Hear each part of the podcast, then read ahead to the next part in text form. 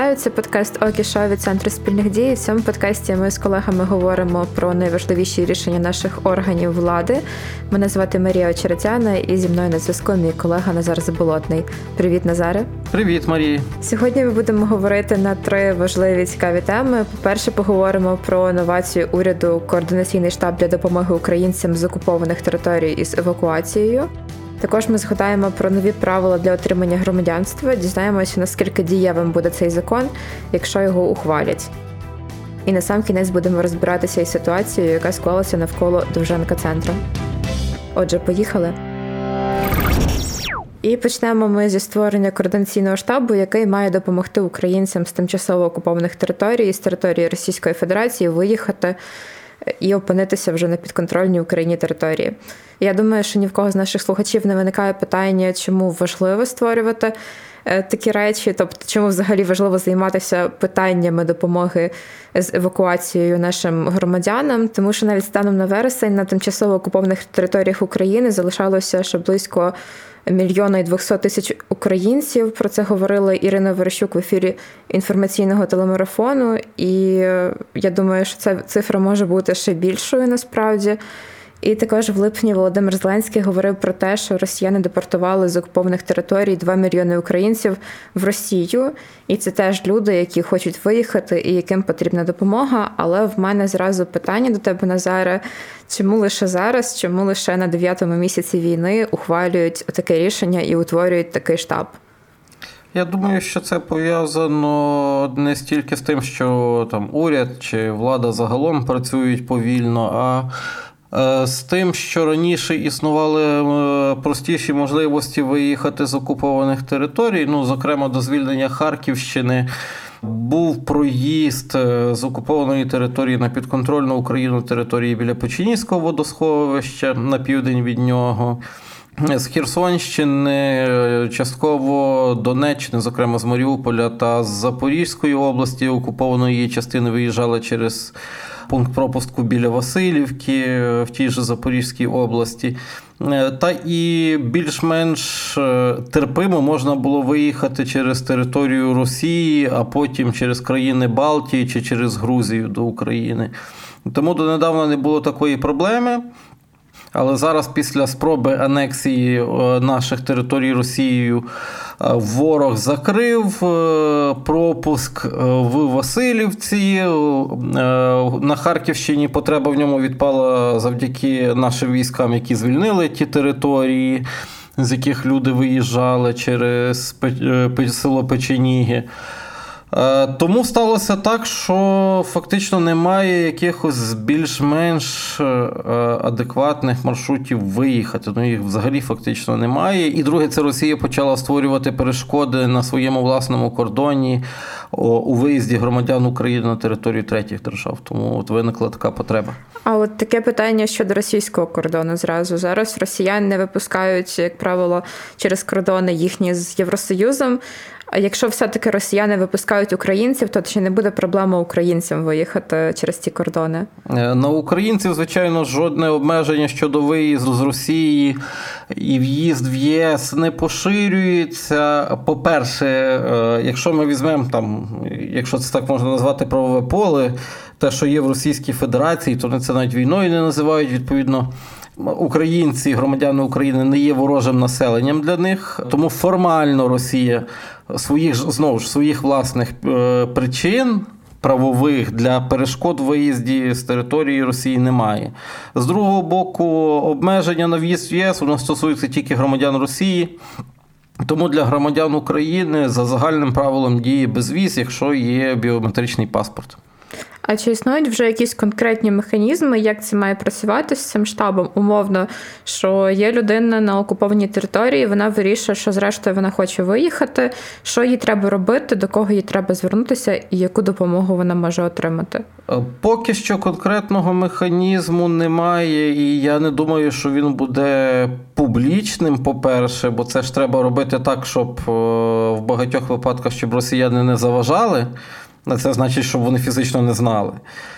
Е, по-друге, я так розумію, що планується використовувати можливості е, третіх країн, ну, демократичних, звичайно, які нам допомагають для виїзду наших громадян з території Росії. Може йтися там, хтось втратив паспорт десь на території бойових дій. В когось якісь е, інші проблеми з документами. Це якось, мабуть, просто передавати там через е, посольство третіх держав. Е, я собі це так уявляю. Частково це буде координація наших та закордонних спецслужб, мабуть, і нашого, і іноземних МЗСів, і закордонних дипломатичних представництв інших держав. Е, тому як воно буде працювати, я думаю, ні я, ні сам уряд не має відповіді. Для того вони створюють цей координаційний штаб, щоб просто по ситуації реагувати на проблеми, бо, на жаль, нічого іншого ми поки що не можемо зробити. А чи можливо таке, що цей штаб буде координувати українців з приводу того, куди їм краще виїжджати, які зараз є маршрути? Е, я думаю, що це одна з опцій е, надавати інформацію. Друге, мабуть, варто буде створити якусь гарячу лінію для довідок, ну, чи чат-бота, бо в нас ж діджиталізація. Щось таке, щоб, по-перше, допомогти інформаційно людям, але і значною мірою багато хто потребуватиме іншої підтримки. Знову ж це документи, можливо, навіть гроші для виїзду. Е, таке я теж допускаю. Тобто основна штука, яку зараз має робити наш уряд, це домовлятися з відомствами інших країн про те, щоб вони не робили складнощів і навпаки допомагали нашим громадянам. Ти розумієш, е, американці не дозволяють, щоб е, наша ракетна артилерія діяла на території Росії, а нічого інше там діяти з того, що є під прапором України, не може поки що. Я думаю, ми це колись виправимо. Е, тому так, ми вимушені шукати підтримки, допомоги в цивілізованих країн, які мають ще представництво в Росії, щоб вирішувати проблему своїх громадян. Добре, дякую, що пояснив це все. Будемо сподіватися, що воно на практиці буде працювати ефективно. Переходимо до наступного рішення, якому вже є трошки часу. Е, це закон про нові правила для отримання громадянства. Закон вже ухвалили в першому читанні, тобто депутати ще мають можливість внести свої пропозиції внести е, щось нове і виправити якісь вади цього закону перед тим, як його ухвалять вже з кінцями. Тут варто почати, напевно, з передісторії про те, що наприкінці травня зареєстрували петицію Віталія Капустяна про обов'язковий іспит для отримання громадянства України. І він це все аргументував тим, що оскільки зараз ми воюємо з Росією, також є ситуація, що багато росіян хочуть отримати громадянство України, і цей потік треба трошки якось відсіювати. І я пропоную послухати його слова про те, що саме він пропонує. Це знання мови, що є дуже логічним, тому що у нас є єдина державна мова українська. Якщо ти хочеш отримувати якусь інформацію або послуги, будь-де, то тобі треба її розуміти і знати. Це історія України, це певна, скажімо, така е, е, обов'язкова складова для того, щоб ти розумів, в якому культурному середовищі ти прибудеш. Да? Тобто, одна справа приїхати як турист в якусь країну, інша справа отримати громадянство, розуміти, чому люди там поважають одних героїв, а не інших, святкують якісь певні свята, чому для них це щось є важливим і принциповим. І третє це закон. Ну базова, да незнання закону не звільняє тебе від відповідальності. Тобто, ну якщо б я кудись їхав на довгий час, я б хотів напевно знати якісь закони е, для того, щоб розуміти, щось я порушую чи ні. Так чомусь, коли ми приїжджаємо в іншу країну і умовно беремо автомобіль в оренду, ми ж е, трошки правила дорожнього руху уточнюємо, правильно. Назара, наскільки на твою думку виправдані взагалі такі пропозиції? Якщо брати з точки зору права, то жодних перешкод для запровадження такої вимоги, чи щодо знання історії, чи щодо знання мови, чи щодо знання конституції немає. Таке існує в багатьох країнах. Якщо брати мою особисту позицію, то загалом я ідею підтримую не тільки через Росію. Це питання елементарної поваги людини до держави, до своєї держави. Так? Бо ти ж приймаєш громадянство, це стає твоя держава. Знаєш, це Громадянство це свого роду от, як шлюб між громадянином і державою. Е, коли я одружувався, в мене ж виникли там е, обов'язки певні. так. виносити сміття, мити посуд і так далі. Е, так само в людини, коли вона отримує громадянство, виникають обов'язки. Ну і, звичайно ж, це як мінімум правило хорошого тону знати мову. Е, знати історію країни, в якій ти живеш, і громадянином якої ти став, бо, мабуть, ця держава виникла не сама по собі, а були люди, які її творили так, які боролися за неї. Е, ну і третє, що важливо, це такий, знаєш, е, засіб поставити ще один культурний бар'єр з Росією. Це слухав нещодавно дуже гарний цикл лекцій Тімоті Снайдера про Україну в Єльському університеті. Дуже рекомендую нашим слухачам. Там якраз йдеться про те, що зараз Україна вибудовує такі культурні бар'єри, і мова це один з бар'єрів. Я згоден там, що Ірландія не стала менш незалежною від того, що вона використовує англійську мову.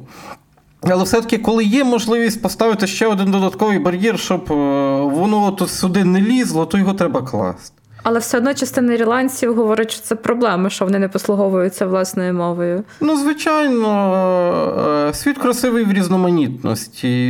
Я маю особливу прихильність до кельтських культур, не знаю чому навіть. І їхні мови дуже красиві. Е, є такий гурт, е, не пригадаю зараз назву, який співає бретонською мовою. Це одна з кельтських мов на території Франції. Там навіть в них є пісня про голодомор в Україні. Е, насправді дуже красиво, тому я їх розумію. Я хочу, щоб наша культура існувала, щоб інші культури існували. Це тільки в уяві імперії треба всіх знищити і стандартизувати в рамках державного шовінізму. У мене ще виникло таке питання: ну окей, типу, можна отримати посвідку на проживання, і з нею ти можеш жити, ти можеш працювати на території України, ти можеш вести бізнес. Але чому ці люди все одно хочуть отримати саме громадянство?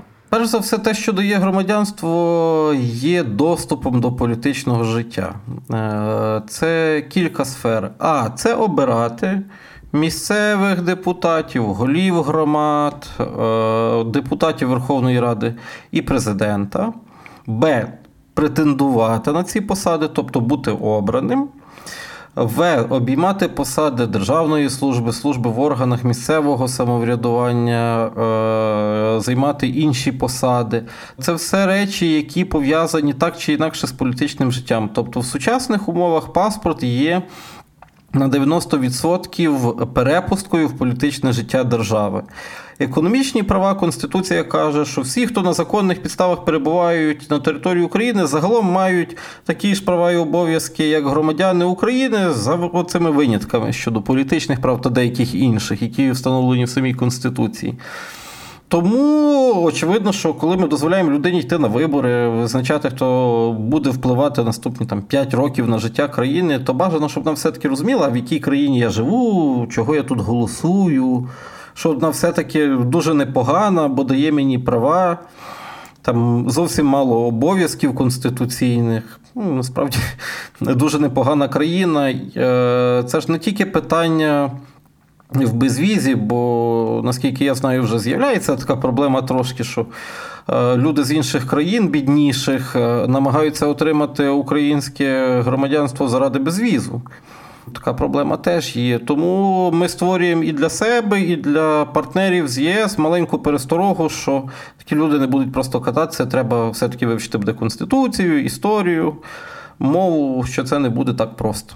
Ну і напевно це ще про вищий рівень захисту від держави, ну тобто, який гарантується державою. Ну я маю таку підозру, що якщо ти вже громадянин, то тебе не депортують кудись назад в Росію, папа. Ну, я думаю, в Росію ми ще довго нікого не будемо депортовувати. Хіба знаєш так само? Та цих всіх освободітелів, які зараз приїхали, там ж приїхали цивільні так звані співробітники окупаційних адміністрацій то їх можна запакувати в товарні вагони, відправити так само, як їхні пращури сюди приїжджали, нас освобождати від культури. Це єдиний випадок. А Щодо захисту, ну фактично судовий захист е, громадян, осіб без громадянства іноземців одинаковий в Україні. Загальні обов'язки і права, в принципі, те саме за виключенням тих політичних, про які я говорив. Тому, ну, ну чесно, я думаю, що найбільший мотив це все-таки от, е, український паспорт, е, не національний, а безвіз за допомогою закордонного біометричного. Це те, той найбільший бонус, який може бути привабливий іноземцям з якихось корисливих, нехороших мотивів. Окей. Це якщо мова про масово. А якщо про політику, ну в Україні багата історія таких, знаєш, варягів політичних, там, починаючи від Вадима Новінського в партії регіонів, потім опоблоці, закінчуючи Михайлом Саакашвілі, якому давали громадянство, відбирали, знову давали. Потім він з ним успішно вернувся в Грузію, сів в тюрму. Окей, тоді повертаємося вже до цієї петиції і того закону, який створили після неї, тому що петиція набрала понад 25 тисяч голосів, і цього достатньо, щоб президент розглянув її. І президент розглянув і відповів, що попросив Дениса Шмигаля опрацювати це питання. І відповідь на цю петицію президент надав 8 липня, вже 26 липня уряд вніс законопроєкт. І це такий приклад дуже красивий е, народовладдя, що от українці захотіли, держава врахувала. І порушення конституції, про яке ми говоримо в кожному подкасті, бо президент не має повноважень давати будь-які доручення прем'єру. А він же ж попросив, чи це не, не, не те саме? Ну що значить попросив? Розумієш, органи державної влади за нашою конституцією діють в порядку, межах та у спосіб, визначений Конституцією та законами. Якщо немає в Конституції повноважень президента просити щось Кабміну, значить просити не можна. І друге, сфера громадянства загалом це те питання, яким опікується президент, бо він приймає громадянство. То, мабуть, він би мав доручити своїм там людям в офісі президента Єрмаку. Тимошенку. Ага, тобто він перекинув, в принципі, якісь свої обов'язки на інших людей зараз. Так, так. Е, е, знаєш, нам з одного боку кажуть. Зазвичай він навпаки робить. Абсолютно. Нам з одного боку кажуть, що не вистачає повноважень, бо так багато хорошого хочемо робити. Тут петиція прямо по твоїй компетенції і такий м не цікаво, не цікаво. Шмигаль, ну біжи зроби. Окей, ти ти змусив мене задуматися, бо мені здавалося, що все все добре в цій історії. Ну окей, тоді е, поговоримо ще про те, наскільки ефективним буде це рішення. Ми вже зрозуміли, що історія не дуже конституційна, але. Ем, от, наприклад, в червні стало відомо, що російський блогер і колишній депутат Державної думи РФ Нівзоров подався на українське громадянство, що багатьом українцям не сподобалося, зокрема в нашому з тобою Фейсбуці. Про це багато писали. І при цьому Зеленський під час прес-конференції неоднозначно сказав таку річ. Я знаю, що він подав на наше громадянство. Я знаю, що він хотів е, полишити своє громадянство через те, що він е, підтримує Україну. Я дійсно можу вам сказати, що ми почали цю розмову. Якщо у нас є можливість е, хитати російську владу. Ми повинні все це робити з громадянами Росії, які повністю за Україну, повністю проти політики президента Путіна. Я вважаю, ми разом повинні це робити. Якщо є така е, можливість, то ну чому ні? Я не розумію, в чому тут питання. Назара, я підозрюю, що ти маєш що пояснити Володимиру Олександровичу, в чому тут питання. Ой, Громадяни Росії, які тепер за нас, до того були не дуже за нас. Ну, так само е, є історія, який пропагандиста, який з цією Ксенією Собчак там приїжджав на революцію, а зараз закликає вбивати українських дітей. Ну, теж йому могли дати десь в 2014-15 році громадянство. Не думаю, що це та країна, яку ми хочемо бачити за результатами цієї війни. В Росії дуже багато територій, і я би хотів, щоб росіяни просто залишалися вдома. Окей, ми розуміємо, що давати громадянство всім підряд росіянам, щоб розкачувати, так би мовити, Росію, це не зовсім ок історія. Але якщо Зеленський все-таки вважатиме за потрібне дати громадянство Невзорову або ще комусь із росіян, і навіть якщо існуватиме вже цей закон, чи він зупинить Зеленського? і Зеленського, і його попередників дуже часто не зупиняла навіть Конституція, не те, що закони, тому ні.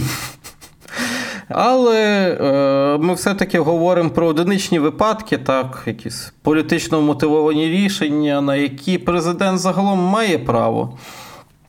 Але для загальних мас тих людей, які отримують громадянство України, все-таки доведеться здавати іспити, і це добре, і це правильно. Мені здається, я зрозуміла, чого Зеленський вирішив не робити свою роботу, а передав це все уряду. Бо тепер це можна передати уряду після того, як Арсен Аваков пішов у відставку. Останній, хто говорив слобожанською, так званою. Я маю на увазі, що якби вже Зеленський займався цим питанням, то йому довелося би обмежувати себе. А так уряд його фактично не обмежив. Ні, то не має значення, це просто, мабуть, е, логіка. А питання не настільки важливе, шмигель зроби. А як, наприклад, в наших сусідніх країнах це все працює? Там теж є якісь іспити, там, мовно, в сусідній Польщі. Як правило, є якісь цензи. Якщо ми говоримо про країни Балтії, то знаємо, що там дуже жорстка система. Там ці всі нащадки в лапках освободітелі старші ще досі не посвоювали місцеві мови і не вважаються за потрібним. Ну, нащо? Це знаєш, як жук Скарабей свою руску стягнуть з собою чи перед собою. В тих країнах, де менше проблем подібного характеру, то менше обмежень. Тут е, треба дивитись на закордонний досвід е, суто через призму тих проблем, які є в нас. Так? Якщо там Польща мононаціональна держава, е, в якій е, фактично немає ніяких там міграційних проблем, ну, крім українців, але я не думаю, що це проблема для поляків по-справжньому. Українці точно не становлять загрозу польській державності. Навпаки, напевно, захисники зараз і польської державності теж. От, Тому законодавство буде ліберальне. Якщо є високий рівень загрози, а в нас він високий рівень, тому він буде такий, то законодавство буде більш консервативне, з більшою кількістю обмежень, вхідних бар'єрів. Це нормально. Закон це ж лише засіб вирішити якісь дуже власні знаєш, проблеми. Ну, якщо ми говоримо про проблеми суспільства, а не проблеми однієї людини, яка там президент, прем'єр чи депутат народний. Тут саме мова про суспільство. Е, ще я бачила в коментарях таку пропозицію зробити, як в Туреччині. Теж я не знаю, чи тут ок застосовувати на себе чийсь досвід, бо там в іншій країні інші проблеми, як ти кажеш. Але, отже, наприклад, є опція отримати громадянство за інвестицію в країну, і мінімальна сума інвестицій становить 400 тисяч доларів. І умовно ти вкладаєшся там в бізнес, в державу, і за ці гроші отримаєш собі громадянство. І я розумію так суто прагматично, що гроші нам дуже не зайві. І після війни теж будуть дуже не зайві. Але чи ми могли б застосувати собі такий досвід, чи це буде небезпека для держави? Ти знаєш, якщо вже казати чесно, то мабуть всі, хто хотів е, українського громадянства для певних е, речей і мав гроші, його отримував. Прямо, не прямо. Ну, інвестори знову ж Вадим Новинський згадується. Зараз була історія, що російський олігарх Фрідман намагався отримати нібито українське громадянство. От таких інвесторів нам точно не треба. А якщо мова йде про там, про європейського, про американського інвестора, то взагалі немає проблем е, з роботою в Україні, не маючи громадянства України. І немає якихось перепон економічних суто брати участь в економічному житті країни для того, щоб треба було отримувати громадянство. Тому це йдеться, як правило, коли є такі норми про трансфери якогось сірого капіталу, скажімо м'яко. Чесно, в нас вже було дуже багато і сірого, і чорного. Хочеться будувати країну з білим і без продажу громадянства. Тим більше, знаєш, війна, вона е, дуже загострила ставлення людей до того, що таке взагалі бути громадянином країни, і, мабуть, це неприйнятно продавати громадянство для нас. І ще знову ж таки бачила коментарі. Ну, вже деякий час, тобто це не щось нове.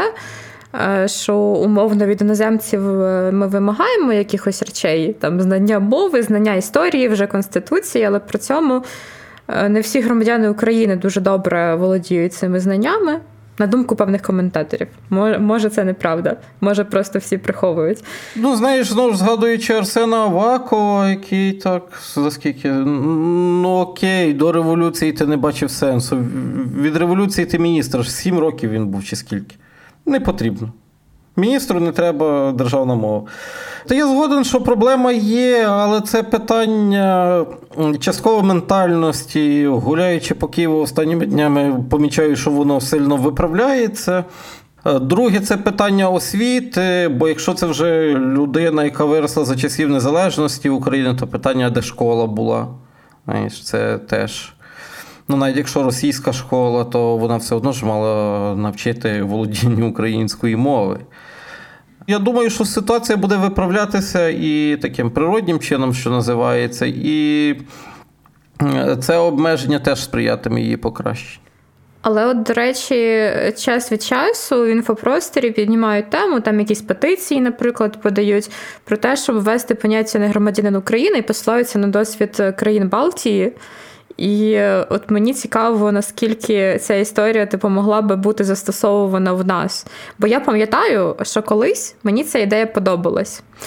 Колись я була я радикальніше дивилась на якісь речі.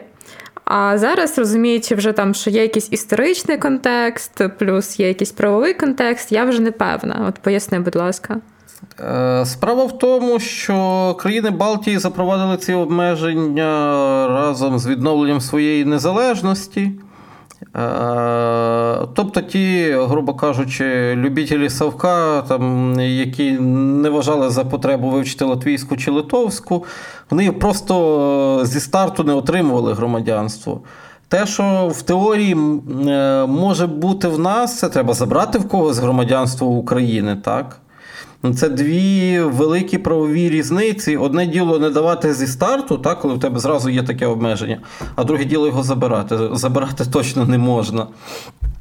Це дуже далеко від демократії, цивілізації, від якогось адекватного підходу до державного управління. Я думаю, що просто знаєш, старше покоління з часом відійде у вічність, яке не може там перестати сумувати за Радянським Союзом, а до молодшого трохи дійде, кому завдяки здоровому глузду, кому після прильоту російської ракети, на жаль, багатьом і такого було треба, щоб щось почало потрішки доходити. Тому станом на зараз е, в тому немає потреби, якщо ми, сподіваюся, ніколи до того не дійдемо, не почнемо масово запускати в країну громадян РФ. Знову ж сподіваюся, такого не буде. Тоді ми переходимо до третього блоку на сьогодні. Будемо говорити про ситуацію, яка склалася з Довженко центром.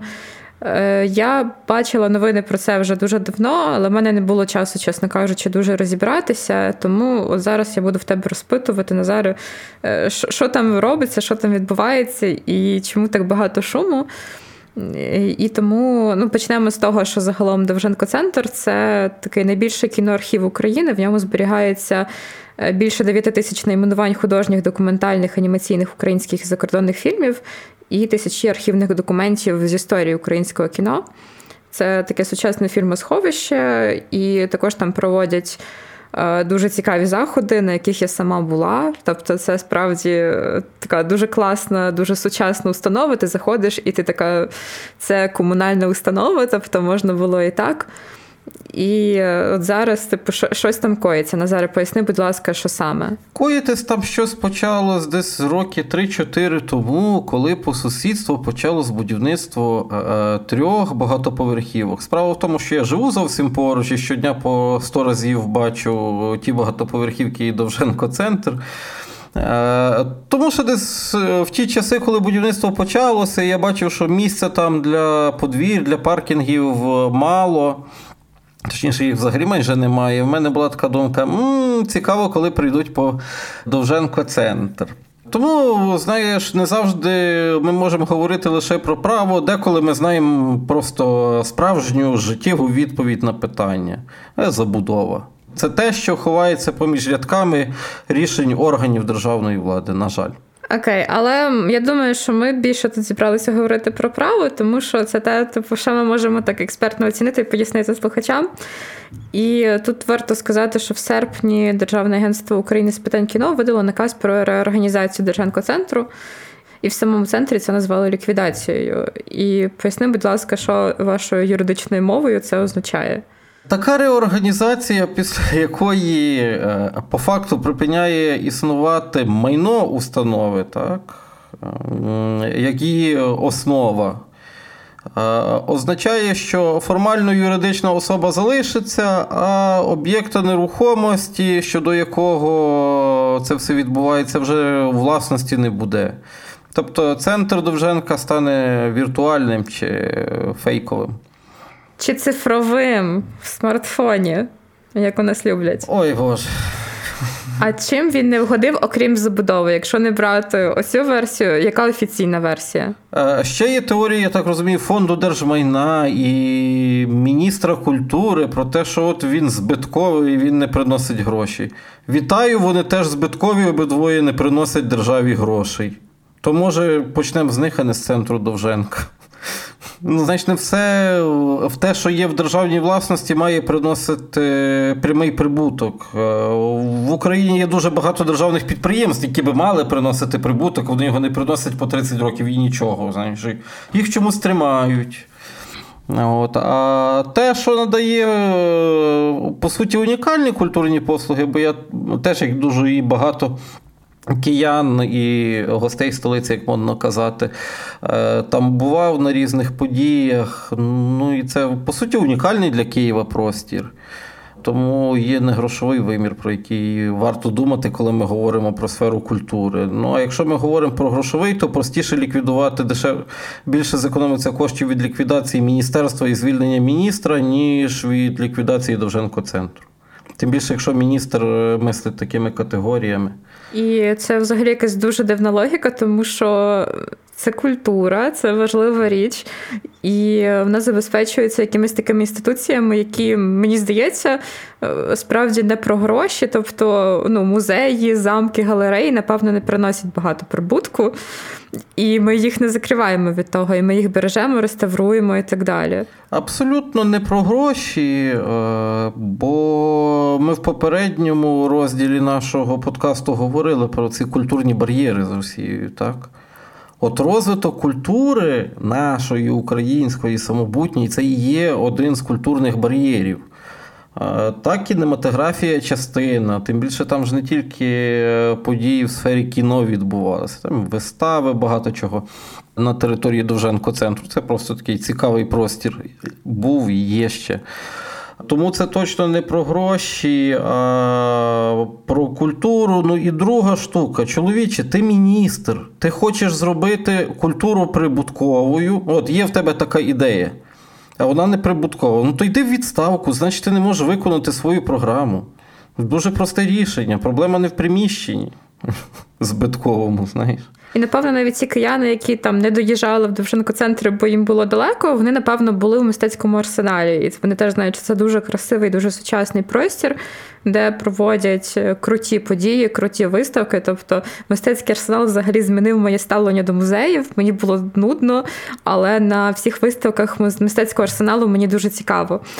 І е, навіть отака крута установа, вона у 2019 році мала майже мільйон збитків. Ну тобто, це не має бути про забезпечення прибутків, якщо воно забезпечує якісь класні культурні послуги.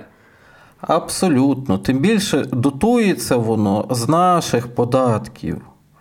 Ми ж платимо за культуру. Це платить не міністр, не голова фонду державного майна, щойно призначений прогресивний. Вже бачу напрямок прогресу, в якому він буде рухатися, якщо так починає. І багато інших. Це це не безплатні послуги. Ми за це заплати, платимо, споживаючи товари, роботи, послуги, мито сплачуючи і багато іншого. Держава є фіскальна система ціла для того, щоб фінансувати ті речі, які не є напряму самоокупними. За такою ж логікою треба позакривати державні садки, школи. Та вони такі збиткові, такі дорогі, освіта безкоштовна. Точно. Ну, давайте вернемося в первісне суспільство, так? Ну, або в якійсь там, не знаю, в деяких країнах таке було е, на зорі індустріальної епохи 200 років тому, коли не було взагалі ніяких державних послуг, так? Тут українці е, ну, визнали, що це справді наші гроші, і вони теж підписали петицію, але цього разу петиція не дала результату, тому що Кабмін просто повторив все те, що вже озвучили. і це не допомогло. Що як е, громадяни ми тоді можемо зробити, і як ми можемо вплинути на це? Ну, цим подкастом ми вже робимо, ми розповідаємо цю історію. Е, так само є соціальні мережі. Наша влада дуже чутлива до критики в соціальних мережах. Загалом, е, тим, хто це слухає і почне казати, що не можна це розхитувати човна під час війни критикою і так далі. Я згоден, що не можна до того моменту, доки якісь щурі не починають дошки з човна красти. От тоді вже треба якби казати, що є проблема. Це той момент, коли відверто крадуть дошки і роблять з нас всіх дурнів. За таке під час війни, під час миру, навіть в раю, треба критикувати і треба казати ні, забудьте, віддайте, верніть, звідки взяли. Все просто. І справді якось засмучує ця ситуація, особливо зараз, коли ми вже мали би всі зрозуміти, наскільки важлива нам є культура, і наскільки важливо її вберегти, що це типу про нас, про нашу націю, про те, чим ми відрізняємося від росіян, і при цьому все одно зберігається якась така дуже дивна традиція реорганізації, скорочення бюджетів культурних інституцій. І от цікаво, в чому може бути така глобальна проблема. І от такий варіант нам озвучує Тетяна Пушнова, керівниця публічних комунікацій мистецького арсеналу в 19-22 роках. Як ми оцінюємо діяльність культурних інституцій? Дуже часто культурні інституції в Україні існують в формі державного підприємства. А як оцінюється діяльність підприємства, його ефективність? В першу чергу зароблянням грошей, тобто накопиченням, утворенням прибутку. В той же час культурні інституції в своїй меті несуть такі функції: це накопичення, зберігання, дослідження і репрезентація культурної спадщини в найширшому розумінні цього слова. Будь-яка культурна інституція в першу чергу має працювати саме над цим а вже потім над зароблянням грошей. Тобто, поки вона не виконала свої першочергові функції як культурна інституція, вона мала би за логікою не звертати уваги на те, є в неї прибуток чи немає. Тобто, в першу чергу, культурні інституції спрямовані на зовсім інші цілі. І мені здається, що проблема оцінки культурних інституцій полягає в тому, що законодавство, в межах якого вони існують, не забезпечує ось виконання цих функцій. Тобто законодавство дозволяє їм існувати в межах лише державних підприємств, і тоді вони не мусять заробляти гроші, або в державних установ, і тоді вони взагалі не мають можливості отримати додатковий прибуток що в наших реаліях теж дуже погано, тому що недофінансування культурного сектору завжди було, і я думаю, що в найближчі роки буде. Це не зовсім так. Е, під час реорганізації медичної галузі, багатьох інших галузей, е, багато установ були переоформлені як державні підприємства, щоб могти надавати повний спектр платних послуг. Але таких е, підприємств, які не виходять хоча б в нуль, дуже багато в державі. Те, що треба міняти організаційно-правові форми, можу погодитися, але знову ж не треба втрачати головного з фокусу уваги. Приміщення хай лишить. Знаєш, реорганізація без приміщення, ну. Дуже гарно, але все до побачення по Довженку центру. Тому ну, це історія про те, як е, в нас намагаються вкрасти шмат е, е, культури, шмат історії, бо з Довженко центром все-таки величезно тривала історія, яку ми зараз тут, мабуть, не будемо переповідати. Ну, але це частина нашої культурної спадщини. Що роблять росіяни першим ділом? Палять книжки, руйнують школи, музеї, пам'ятники, вивіски. Що робить міністр культури? Ну, в принципі, те саме. Ну так це точно міністр культури України. Так, це сумно, і ну, в мене аж настрій написати зараз якийсь постик про це все. І напевно, якщо українці зараз подадуть ще 5-10 таких петицій, їх підпишуть, то все-таки уряд буде змушений якось на це відреагувати адекватніше. Ну, я думаю, що треба ставити питання не тільки про те, щоб не чіпало Довженко центр, а про те, що Ткаченку пора на вихід. Ну, бо, вибачте, я бачив, е, коли він в комерції працював, бачив якість культурного продукту його каналу, то не знаю, що він хоче в Довженко центру. Може, просто не привик, що культура трошки схожа на культуру, а не хто знає на що. Назаре, ми можемо під час війни вимагати, щоб когось звільнили, нас не посадять за це. Мусимо, не то, що можемо. Закон не забороняє е, вияви політичної позиції під час війни. У нас немає офіційної цензури, нагадаю. Тільки є якийсь дуже дивний телемарафон, який, здається, дивиться вже тільки три там бабусі десь з Офісу президента. У нас немає заборони на критику влади. Ми залишаємося демократичною країною. Ми маємо не допустити е, розкрадання наших національних багатств, які складаються в тому числі з культурної спадщини. Тому не то, що можемо, ми маємо критикувати і вимагати е, йти людину з посади, коли вона робить аж таке. Е, я думаю, що краще вже й не скажеш. Дякую тобі за всі ці пояснення, Назаре. І це був подкаст Центру спільних дій про рішення ключових державних органів України. З вами були Марія Очеретяна та Назар Заболотний. Дякуємо звукорежисеру Андрію Іздрику, який це все монтує, щоб вам було приємно нас слухати. І наразі нас можна слухати на українській правді, подкасті НВ в ефірі громадського радіо на частоті 99,4 FM у Києві, а також на Apple Podcast, Google Podcast, SoundCloud і Spotify.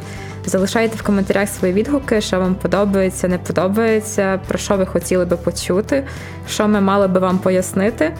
І також слухайте наш подкаст один одному про те, як українці виборюють нашу перемогу на власному фронті, зокрема волонтерському. Дякую, що слухаєте нас, і почуємося.